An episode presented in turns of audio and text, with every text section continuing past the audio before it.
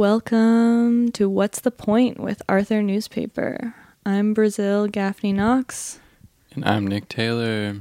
We have a super exciting episode planned for you all this week. We have a pretty hefty COVID update for you.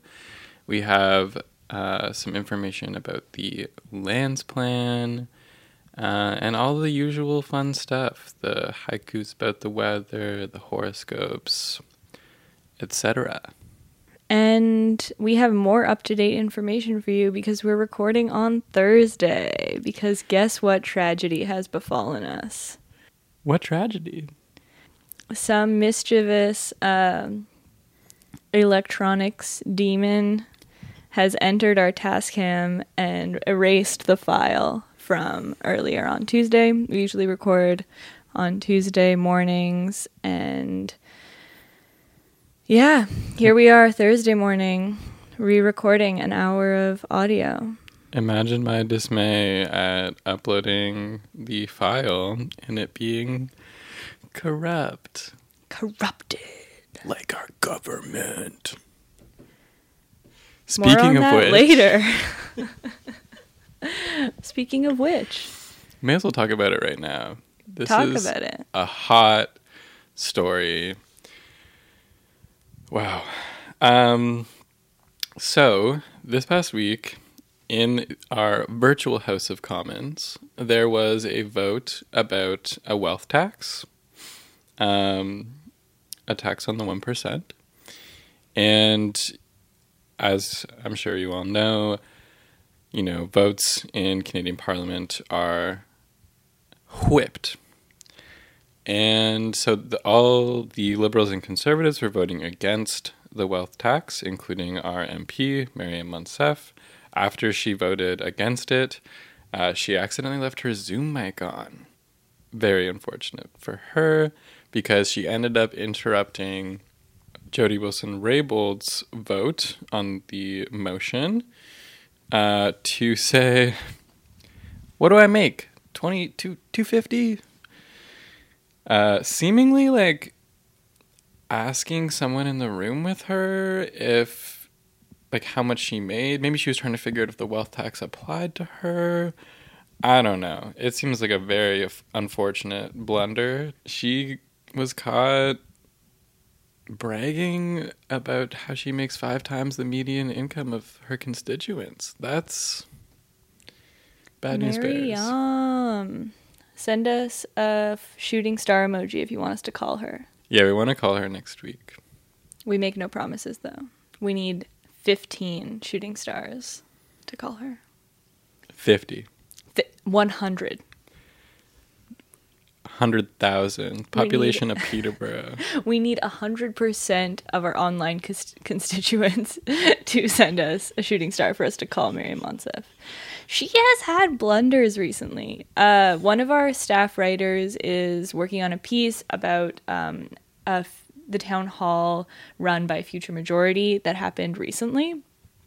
And, you know, Future Majority is a really cool organization. Their entire purpose is to mobilize the youth vote. And so that means in non voting times, it's, it's getting students and young people aware and rallying around the most important issues for our age demographic and for the future. Uh, they're really cool and like they're very grassroots. Like the way they organize is by sending people into places and then getting them to kind of organize communities of volunteers. Um, it, it's a super interesting organization. I I've known a few people who work there, but recently, yeah, they did this town hall last week, and it just seems to have gone horribly wrong. Uh, Maryam Monsef and uh, Mayor Diane Therrien were were present, um, and yeah, you should read more about it in Katie's article. But uh, horribly wrong is me editorializing about what I heard. I would love to hear her more balanced take as a reporter covering the event. So keep your eyes peeled for that. But yeah, I'm excited to get into this episode. We've got some stuff going on. Um, we want to just note at the beginning of the show that we had our AGM on the weekend. Uh, so it's been a few days now. It's not as fresh as it was when we first recorded this, but we're still really happy that we successfully governed this organization. General meetings are really important for not for profit governance because um, they give membership the opportunity to say their piece and to participate in. Uh, the demo- the democratic and cooperative nature of this student run paper. So it was nice. It was over Zoom, which kind of was less nice, but it was it was pretty and beautiful. And we had a big announcement. We launched our new website that was designed by Danny Taro, uh, local rapper, business manager extraordinaire. Um, He does not yet rap on the website, but he could. and you should also send him uh, comet emojis if you want him to rap on the website. wow, you are you are becoming an emoji encyclopedia. Thank you. I spend a lot of time.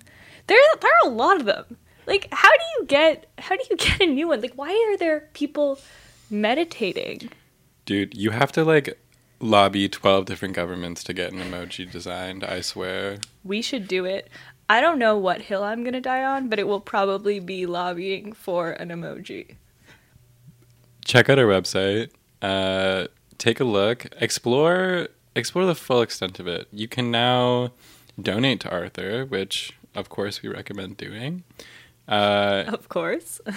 you can advertise with Arthur. Perhaps you own a local business and you want people, especially students, to See your local business yeah. as though they're walking down the street. They're walking around their little internet cave and they see Arthur and they see your business. The word I was looking for was patronize, but that is not really. That is a terrible word. That's not what I meant. Um, You know what? We should start. We should like take back because you know how like everyone is calling people consumers now, and this gets a whole thing about language. We've got to bring back patron. Patron is gone. It's gone to the birds. Honestly, I haven't heard people talk about patrons in a while. I want to bring patron back into the lexicon. She's bringing it back. Um, but yeah, That's my hill. That's the hill. amazing. You can also do puzzles on our website. You can interact with your friends and family while doing those puzzles. You can go back and forth. Puzzles. It can be a game. crosswords and sudokus, not like puzzles, other kinds of puzzles. Mm-hmm. But crosswords and sudokus, best kind of puzzle. Mm-hmm. Um, and those are made by Danny Taro himself, man of many talents. Many. Um, and you can find all of our podcasts in one place, as well as zines, print material, etc. Anyways, check out the website, peruse it to its full extent, and enjoy. That's our plug. I will also say if you want a Hot Arthur Summer podcast, we can send it to you, but it cannot be available publicly for reasons we will not disclose.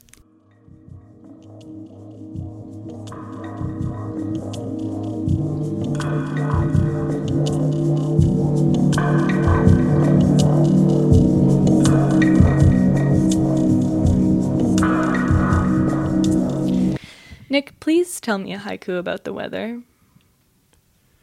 Cold, cold, cold, cold, cold. Cold, cold, cold, cold. Cold, cold, cold. Cold, cold, cold. Cold.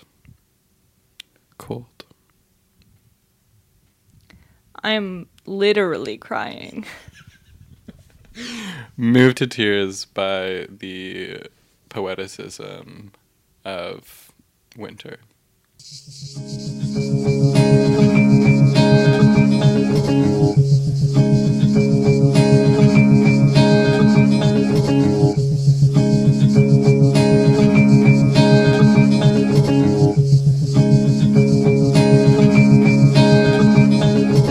it's the part of our show where we talk about headlines. Breaking news. Breaking news. Here's a headline for you. Also, yeah, we should probably remind our listeners that uh, these headlines are these headlines are indeed satire. Um, they're not meant to be interpreted seriously. And on that note, TCSA spends entire five million dollar budget on YouTubers. And also on that note, archaeological study suggests woman had the hiccups for 69 years. Albertans couldn't figure out the COVID 19 tracing app. It was used only 19 times. Okay, the 19 times part is real, but I'm pretty sure they knew how to use it, they just chose not to. Yeah, I think Albertans are becoming the Canadians that we pick on. Mm. No, Ontarians still are. We're just not in on the joke because we live here. Everyone bleeping hates Ontarians. Well, can't blame them. Originally, we recorded this on COVID 19's birthday. What? Yeah, and obviously we should be celebrating this tragedy. Um, no. Yeah, we're not celebrating. But apparently November 17th is the first day that the first case was of COVID in humans was noted. I don't know if that's true. That was a tweet I read. But this is a satire section, so leave me alone. I think Twitter is, you know, the the greatest purveyor of factual information in our modern era. So Yeah, arthur.com, that's what our website is called, right? It should just become a Twitter. It should become a list of tweets. that is not what our website is. www.trentarthur.ca. We should have said that we were telling people we have a new website, but they're probably listening Go to the to podcast on the website. arthur.com. Let's yeah, go there. See what see what's there. Let us know. Send us a carrier pigeon when you find out.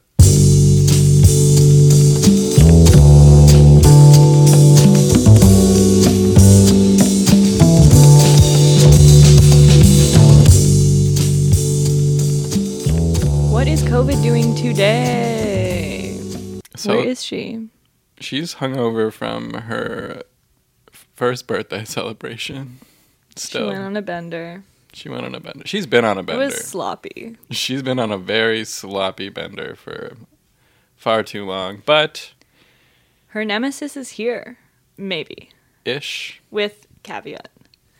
Here in uh, an abstract sense. A vaccine has been making headlines this week.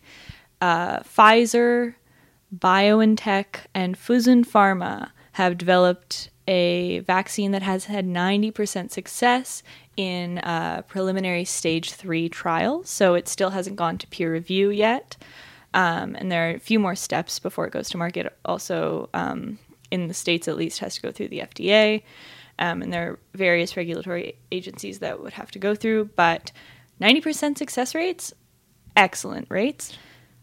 Another vaccine made by Moderna and NIAID uh, has a 95% success rate, although, according to people in the know about public health, that 5% discrepancy doesn't really make a huge difference.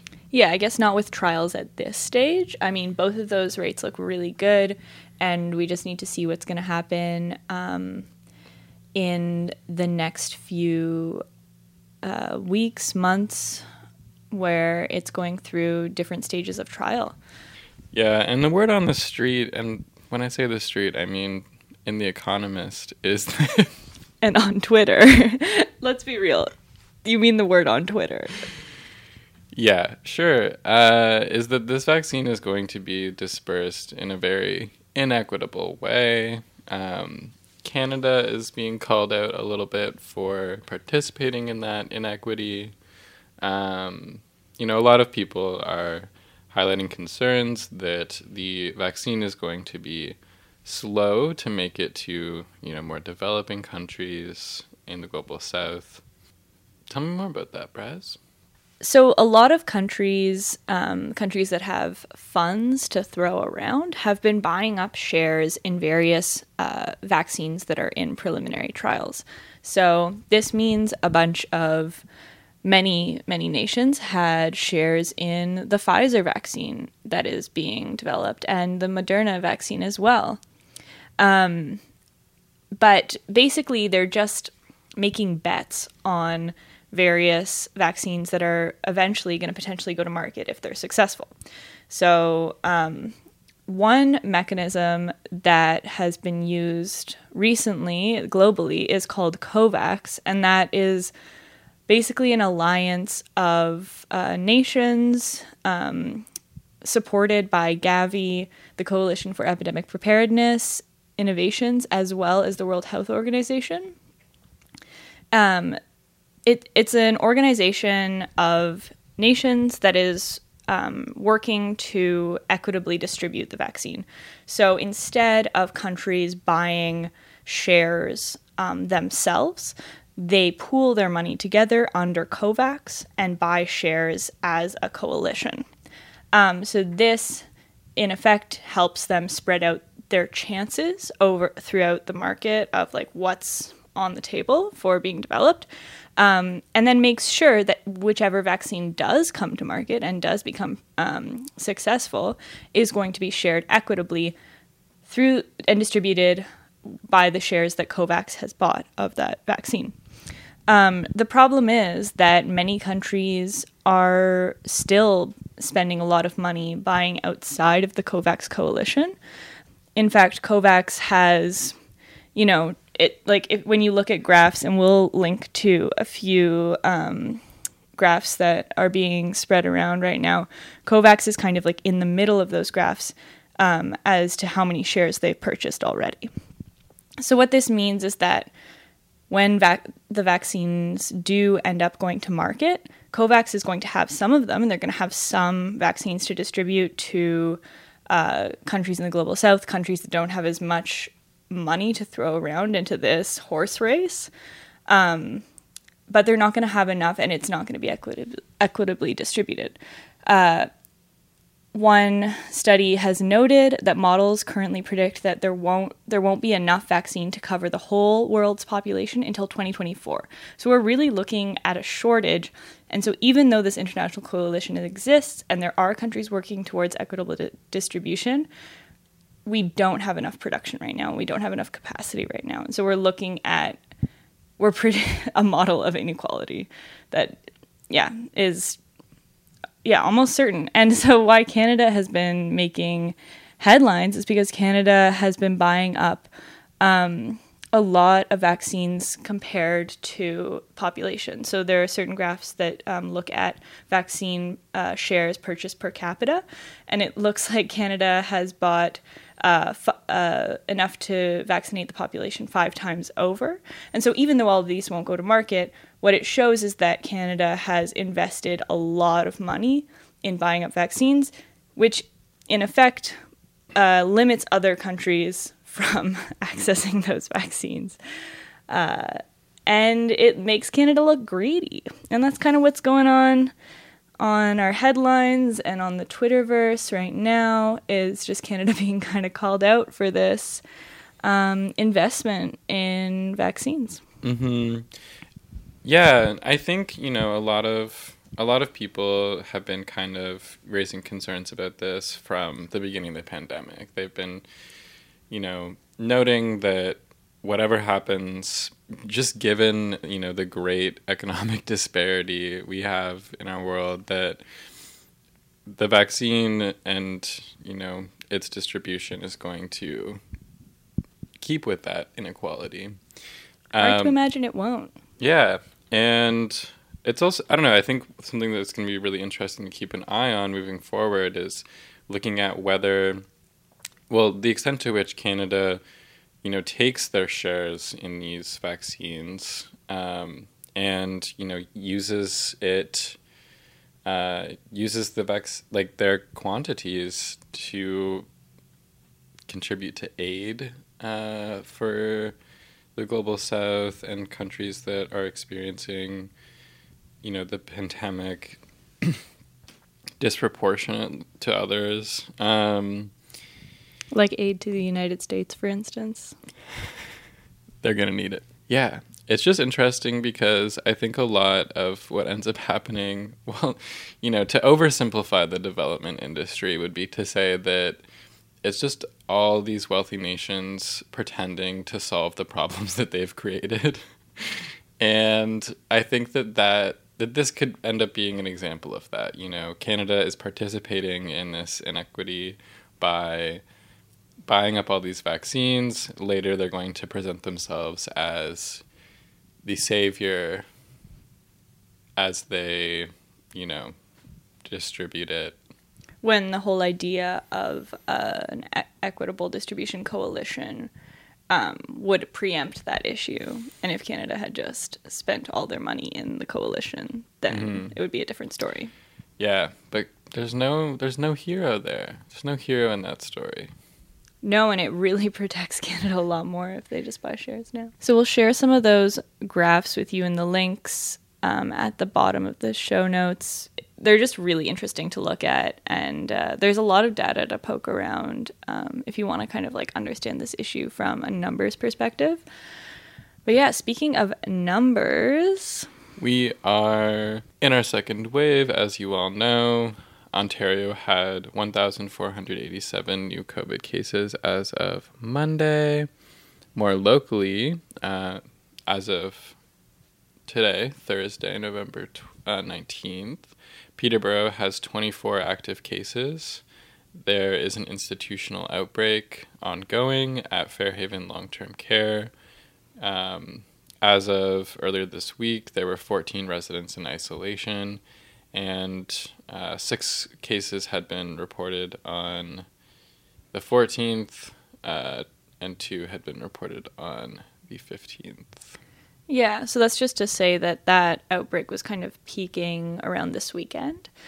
Um, and yeah, Peterborough is definitely experiencing a little bit of an uptick, um, so much so that Dr. Sal- Salvaterra has said she'll know, well, we'll know by Monday whether or not we'll be placed under uh, yellow zone precautions and, um, well, yeah, whether Peterborough will be seen as a higher risk area, which we haven't been for some time.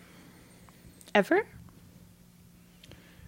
Well, I think that um, it might be hard to say because I think that these specific like color categories are something that were developed after you know we would have been the initial. Yeah. yeah.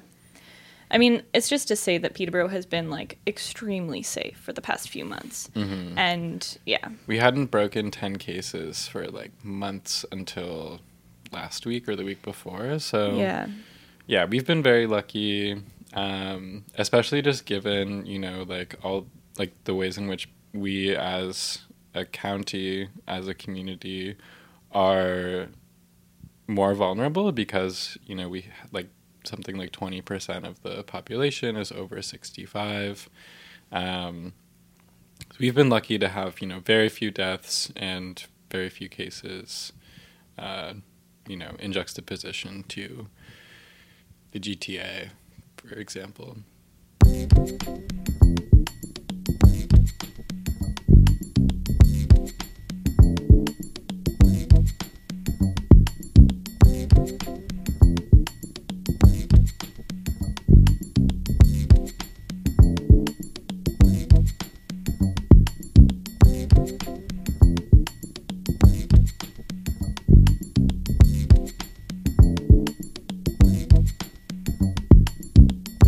So another thing that has been coming up recently um, in headlines in Peterborough has been the impact of COVID on homelessness and Peterborough's ever increasing affordable housing crisis.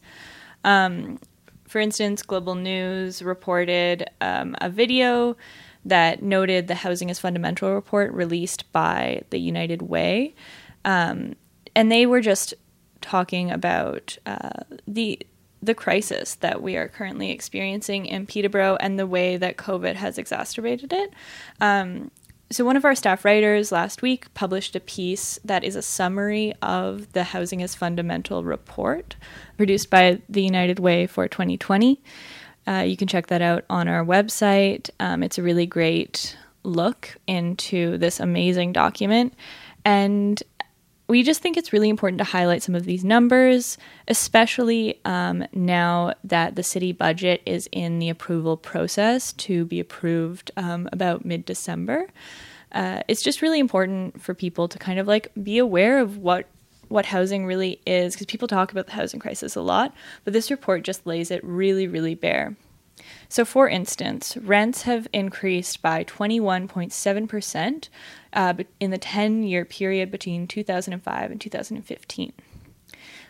Now, to affordably rent a two bedroom in Peterborough, a renter would have to make $22.65 an hour working full time hours. I don't know a lot of people that make that kind of money, and that is not a great stat to hear. Another way to interpret that data is to say that uh, to earn um, if if you worked at the minimum wage, the Ontario minimum wage, then you would have to work 60.7 hours a week to make the kind of money you would need to affordably rent a two bedroom. And, and affordable renting um, just means that you're putting 30 or less percent of your salary into uh, rent. That and that's just what's kind of deemed across the board as affordability because uh, you really shouldn't be spending more than that on rent to have a safe and secure um, livelihood. Yeah, and you shouldn't have to work 60 hours a week. No one should ever work 60 hours a week. Uh, the housing report also states, quote, it has become increasingly obvious that the housing needs of all people cannot be attained through the private housing market. If Canada is serious about regarding housing as a human right, it must intervene to ensure low income households are not financially crippled with housing cost or displaced from housing altogether. To kind of hone in on the crisis at hand, um, this year is the first year um, that no household earning $30,000 annually can rent any type of apartment affordably in Peterborough there are just under 10,000 households that are that earn less than $30,000 annually before tax, meaning that that group cannot rent any type of apartment affordably in Peterborough. I think that is a really important stat to understand um, coming from this report.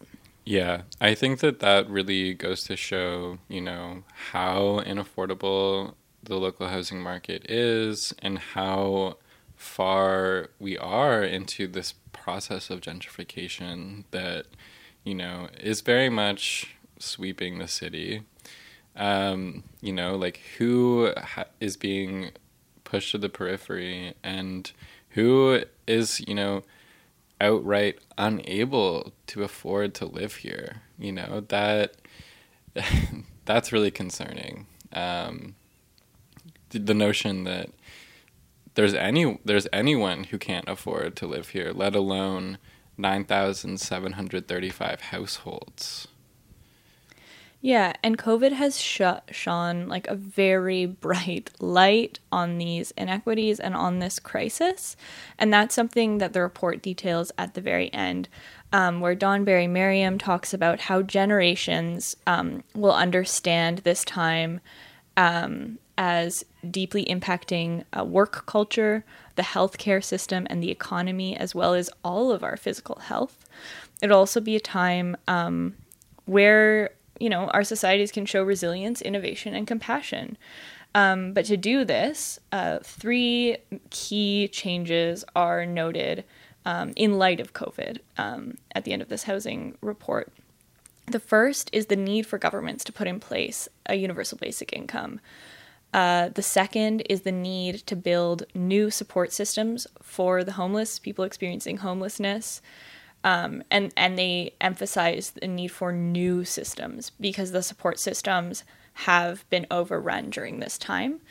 And third, it is the overhaul of the long term care system um, and asking for the governments to ensure adequate staffing, appropriate compensation for all support workers, and appropriate physical plants that don't include multiple bedrooms, but that do include um, functional air conditioning, um, which I suppose relates to ventilation as well. Um, just the need for the improvement of these very basic systems that will create the foundation for um, equity in our societies. You know, and it's really good to see the United Way taking aim at privatization in this way, um, whether they're talking about housing broadly or, you know, the long term care system.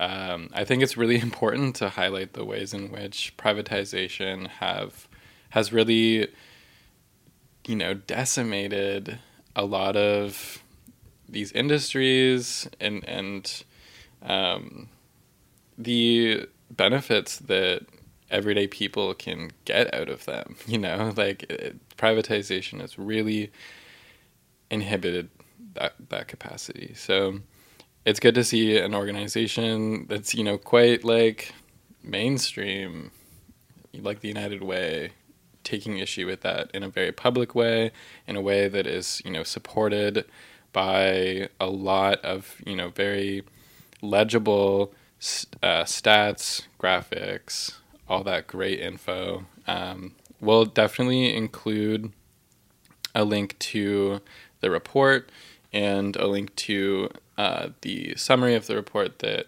Irene did uh, in the description below.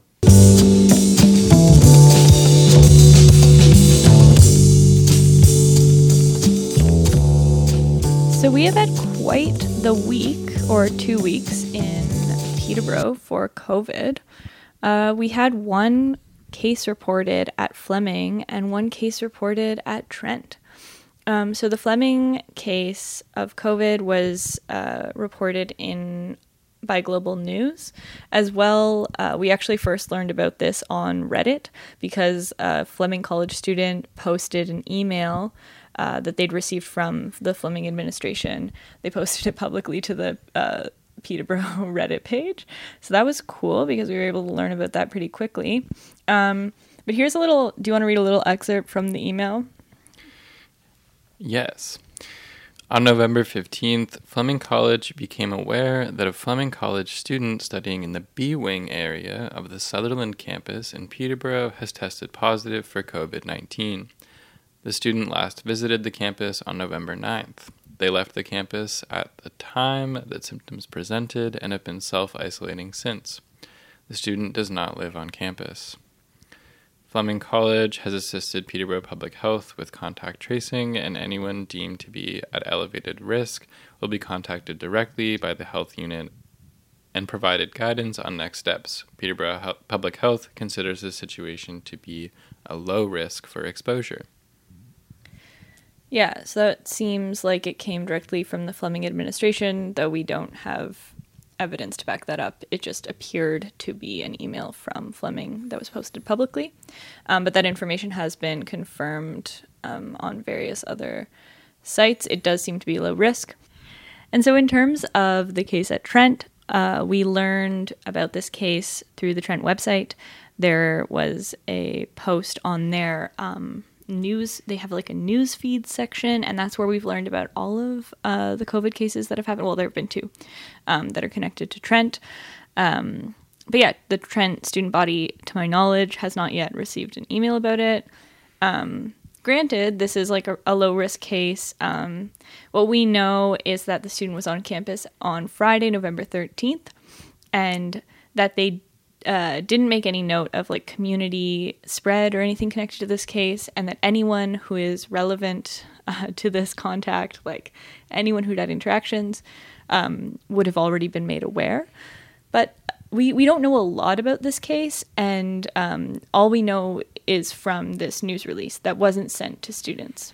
Mm-hmm. And, you know, even just comparing the information from Fleming and the information from Trent, you know, there there's definitely some key differences. Fleming is, you know, noticeably more transparent about the location that the student was in.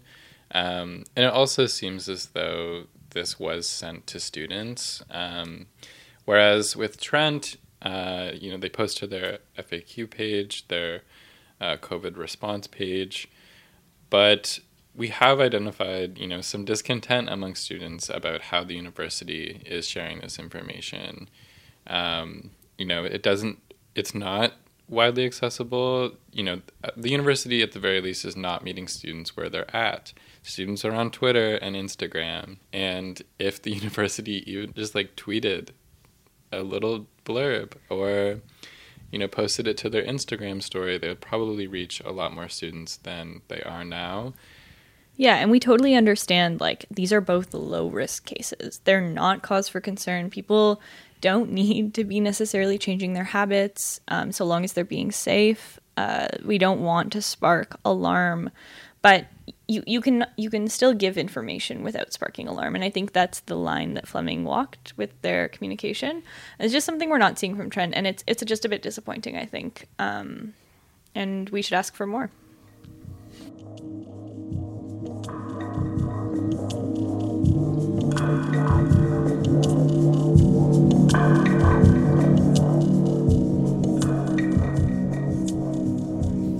Okay, so this next segment is on something that Brazil and I have been quite focused on for a while now, and that is the Trent Lands Plan. Uh, some of you may know about the ongoing conversation surrounding the Trent Lands and Nature Areas Plan, which has been released in draft to the community for review until January 4th. Um, and what we're going to do today is just kind of warm you all up to what the lands plan is, what it does, and why it's important. Um, now that we have the lands plan town hall behind us, it was last night, Wednesday night at 4. We can tell you a little bit more about what kind of feedback we witnessed and why that's relevant to perhaps your understanding of the lands plan and like how you can move forward um, if you want to interact with this issue more. Mm-hmm. So the lands plan, you know, in broad strokes, it really just outlines what the development of the campus will look like over the next few decades. This seems to be kind of a routine thing that Trent does every so often. But yeah, it's an ongoing project for the university. I have heard um, from people who've been around a bit longer that you know the university has just kind of like expanded in random directions and so th- th- there is like very much like a justified cause for like let's plan out where we're next going to build where the next Gzowski college is going to be um, not sorry not that there's going to be a Gzowski college but that like that scale of development where really the landscape of what Trent is is changing. Um, there, it, there should be a plan. Mm-hmm. And the plan also outlines this more kind of abstract aspect of, yeah, outlining the values that will inform the plan, that will inform the future direction that Trent goes in. Um, and having, you know, a community conversation about what those values are. Yeah. And so why that kind of ties into like why these things matter. Well, for one, it's the future of the place um, you're going to live and learn in. Um, it'll determine the future of student experiences uh, at Trent. So, how people will interact with this institution, what this institution will look like as a place to live and learn. It also, you know, balances delicately between being so high level that it doesn't specify anything super specific. Uh, but at the same time, it's a document that serves to justify any and all development decisions that will take place. So, this is a really critical moment um, because the decisions that are made over the next few months are going to, you know, impact decisions that are made over the next few decades. Mm-hmm. And it's a time also that the university has committed in a lot of ways to talking to the community. And so it's our prerogative and our responsibility to talk back and to be heard. And something that we really took note of at the town hall last night was that the the, un- the university has come under fire a great deal uh, in the past few years, even decades, I think, since the Trent 8 and all that. Yeah. Um, for their lack of, you know, authentic community consultation. The university does not exist in a vacuum. You know, it really has an impact on the city that's not just economic, but also environmental. And I think that this consultation process in its most ideal form can you know bridge the gap between town and gown um, and it's good to see that the university you know is taking that seriously uh, the community has made clear to the university that we want a seat at the table um, and that the university has to honor that um, also important to note that the university has gone to great lengths to um, incorporate indigenous traditional knowledge in the plan.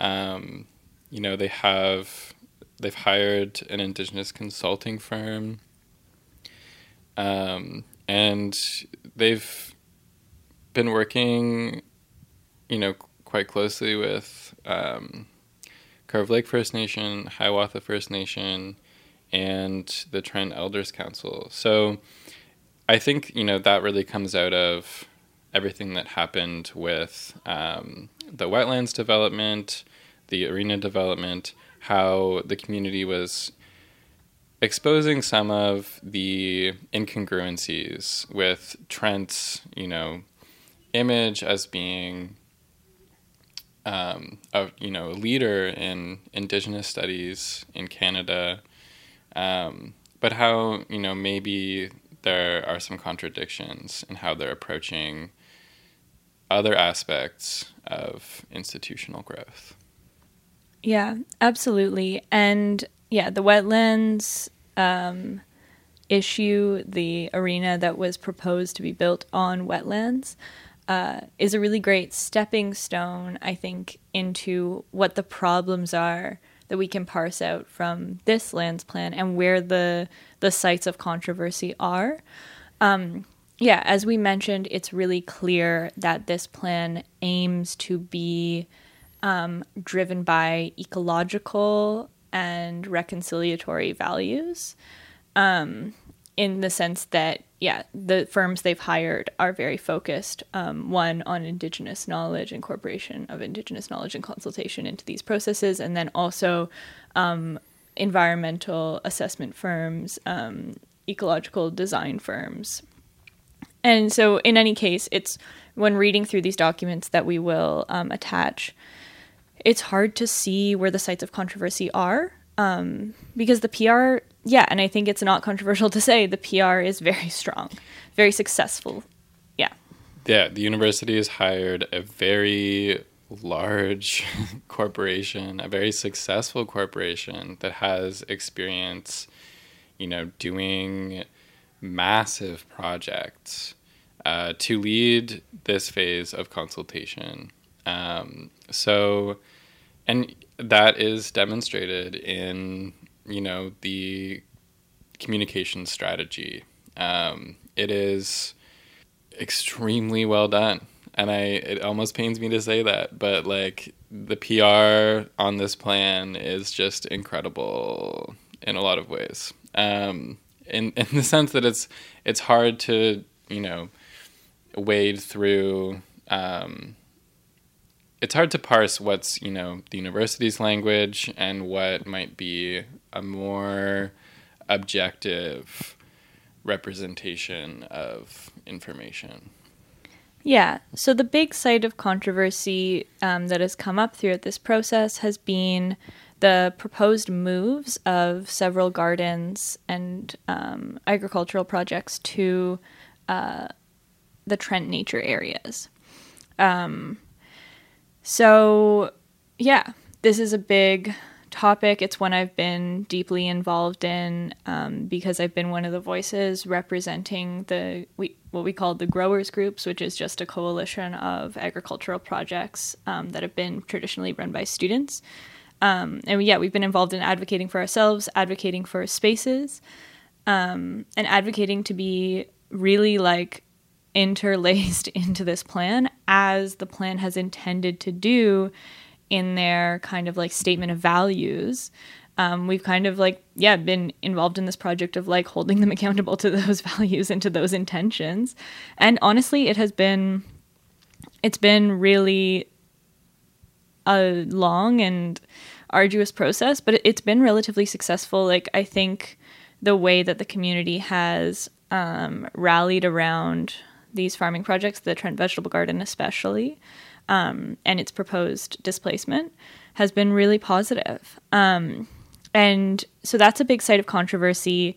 Um, I think from a few levels, like you can see it from the level of the Trent nature areas being compromised as a as a site of conservation um, by the incorporation of agriculture.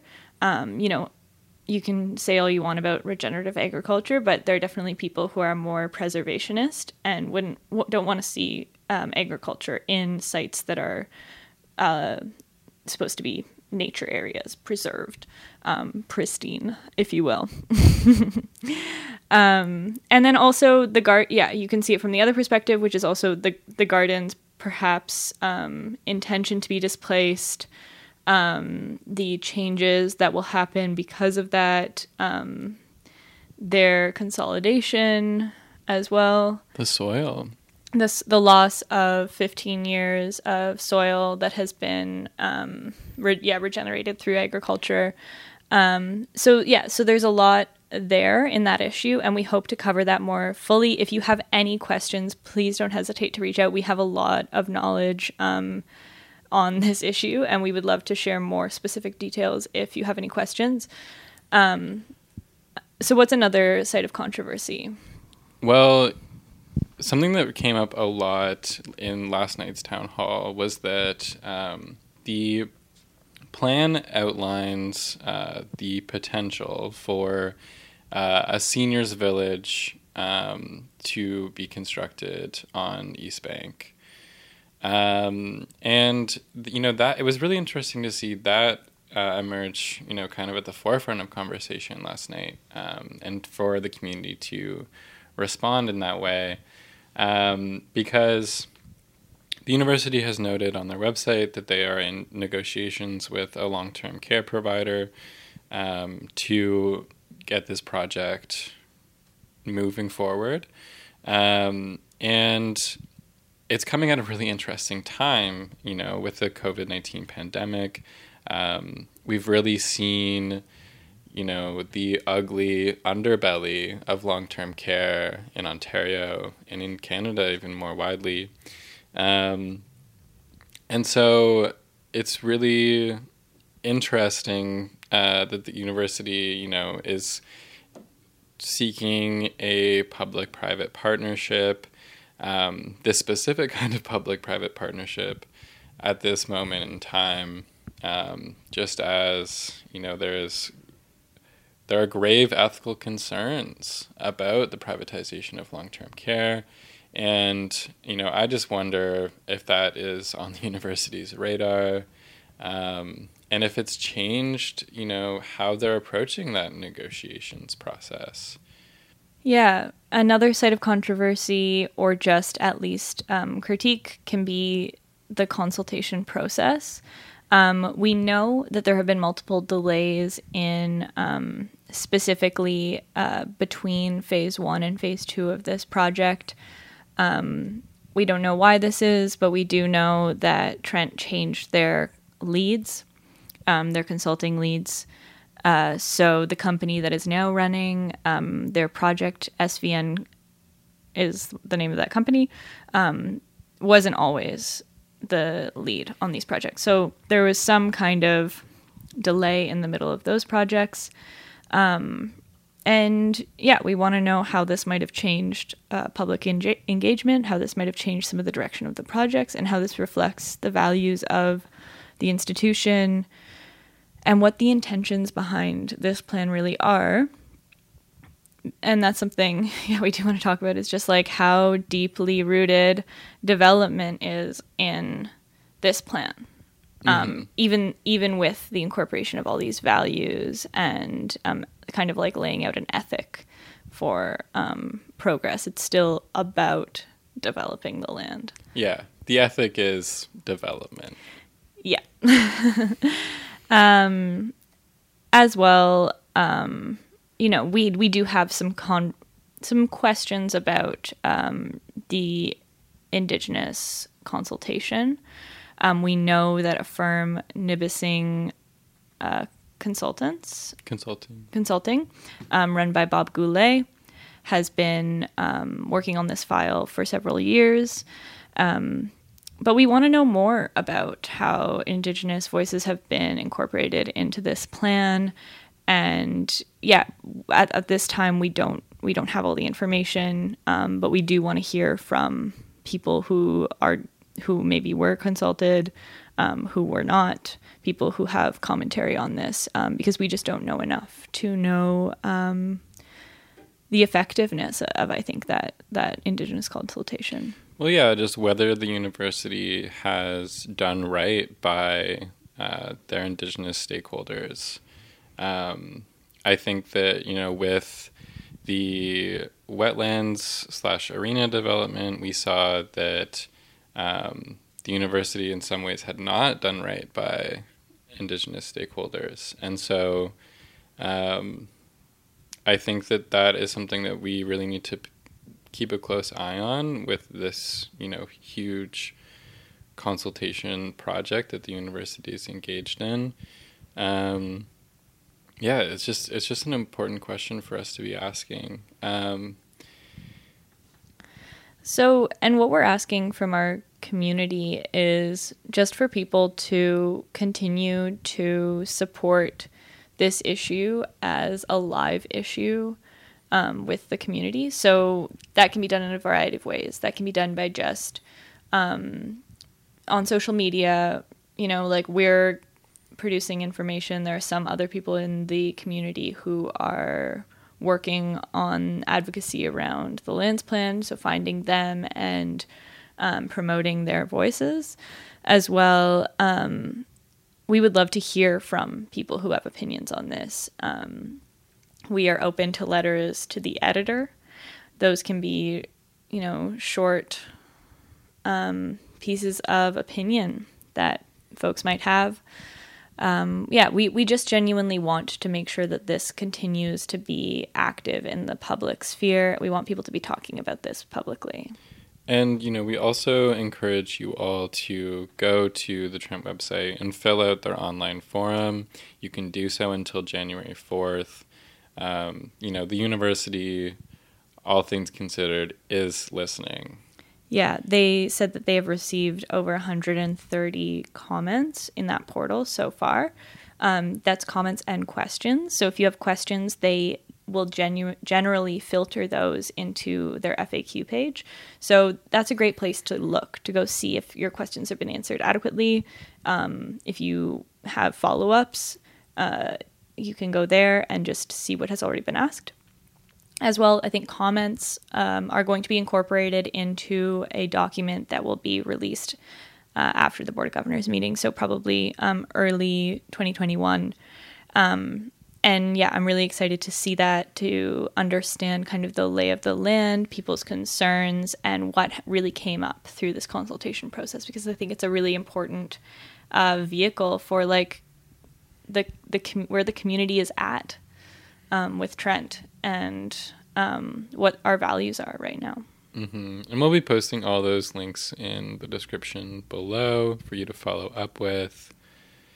Read the plan, take the time. Yeah, read the plan. Um, at the least, communicate through that portal with Trent and send them a comment or a question. At the most, send us something to publish so that we can keep this conversation alive in our community.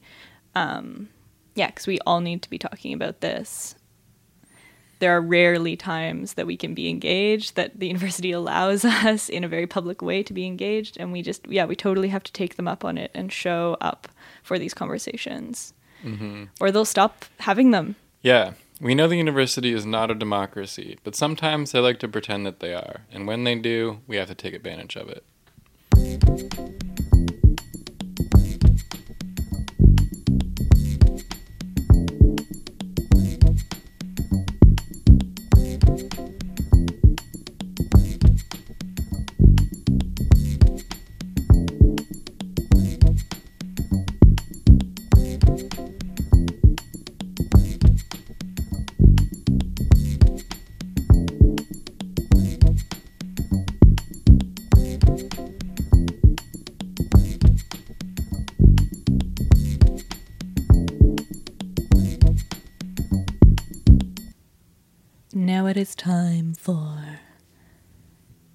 Astro- astrological starscape. What are the stars saying to you, Nick? Who is she? We need a name for her. She is Siri's illegitimate daughter. These horoscopes, as always, are brought to you by at Poet Astrologers on Twitter. And these ones are for the week of November 15th. Aries. Now comes the real part. It's not as difficult as you think, but it will definitely require effort. Is there someone who longs to talk to you about it and help you? Yes, absolutely. A few people. Taurus. In the midst of everything, you will dream of a table set with pink cakes. Is this a moment that has happened before? No, but it will keep replaying for a long time. Read a good story. Gemini. It's often your role to give the truth, even when it's not comforting. But as much as you can do that is as much as you will express your love. Maybe what is true is that you do love deeply. Don't hold back. Let them know. Cancer. Someone is longing for you again. You might not even think of them at all, but they think of you completely. Instead, you will get many messages that you will have to decipher. But you know that you think this is the fun part of life. Leo. Something you have just begun to build is gaining momentum. This is exactly where you need to be. Plant everything strong in the wordless ocean. Call when you can and call often. Virgo. So much strength extends beyond the day and the night, too. You have a far reaching ability to be this strong. Some sweetness, too, like a real love and kisses. Some blankets and a new beginning full of force. Libra. Good luck and good presents will come to you readily. What's after that is a place where the mind can go. You will focus on magic and love. Somewhere in the umbrella, you will find the coin. Scorpio.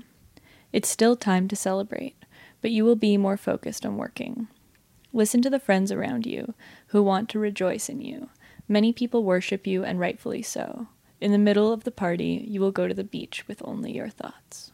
Sagittarius. You are getting even more focused on the intricacies of it all. That means you are getting closer to an understanding. What's blue in repeating? That is your answer. Capricorn. This is the time to crystallize so many me- moments together. But this isn't just a photo album. These are the moving moments that you will cherish now and later. Never, ever forget what you really want. Aquarius. You are finding that time is only as open as you let it be. Now might be the time to close the clock. And once you do, go out and see what ideas brought in. There is a person from a few years ago who can help you stop time. And Pisces. A soft and subtle air rises in little pockets of time. Meanwhile, you are trying to get to the next thing. Stay here if you want to. In the pink bed, there are so many songs left to sing. And those are your horoscopes for this week, folks. Thank you so much to at Poet Astrologers on Twitter for your divinations.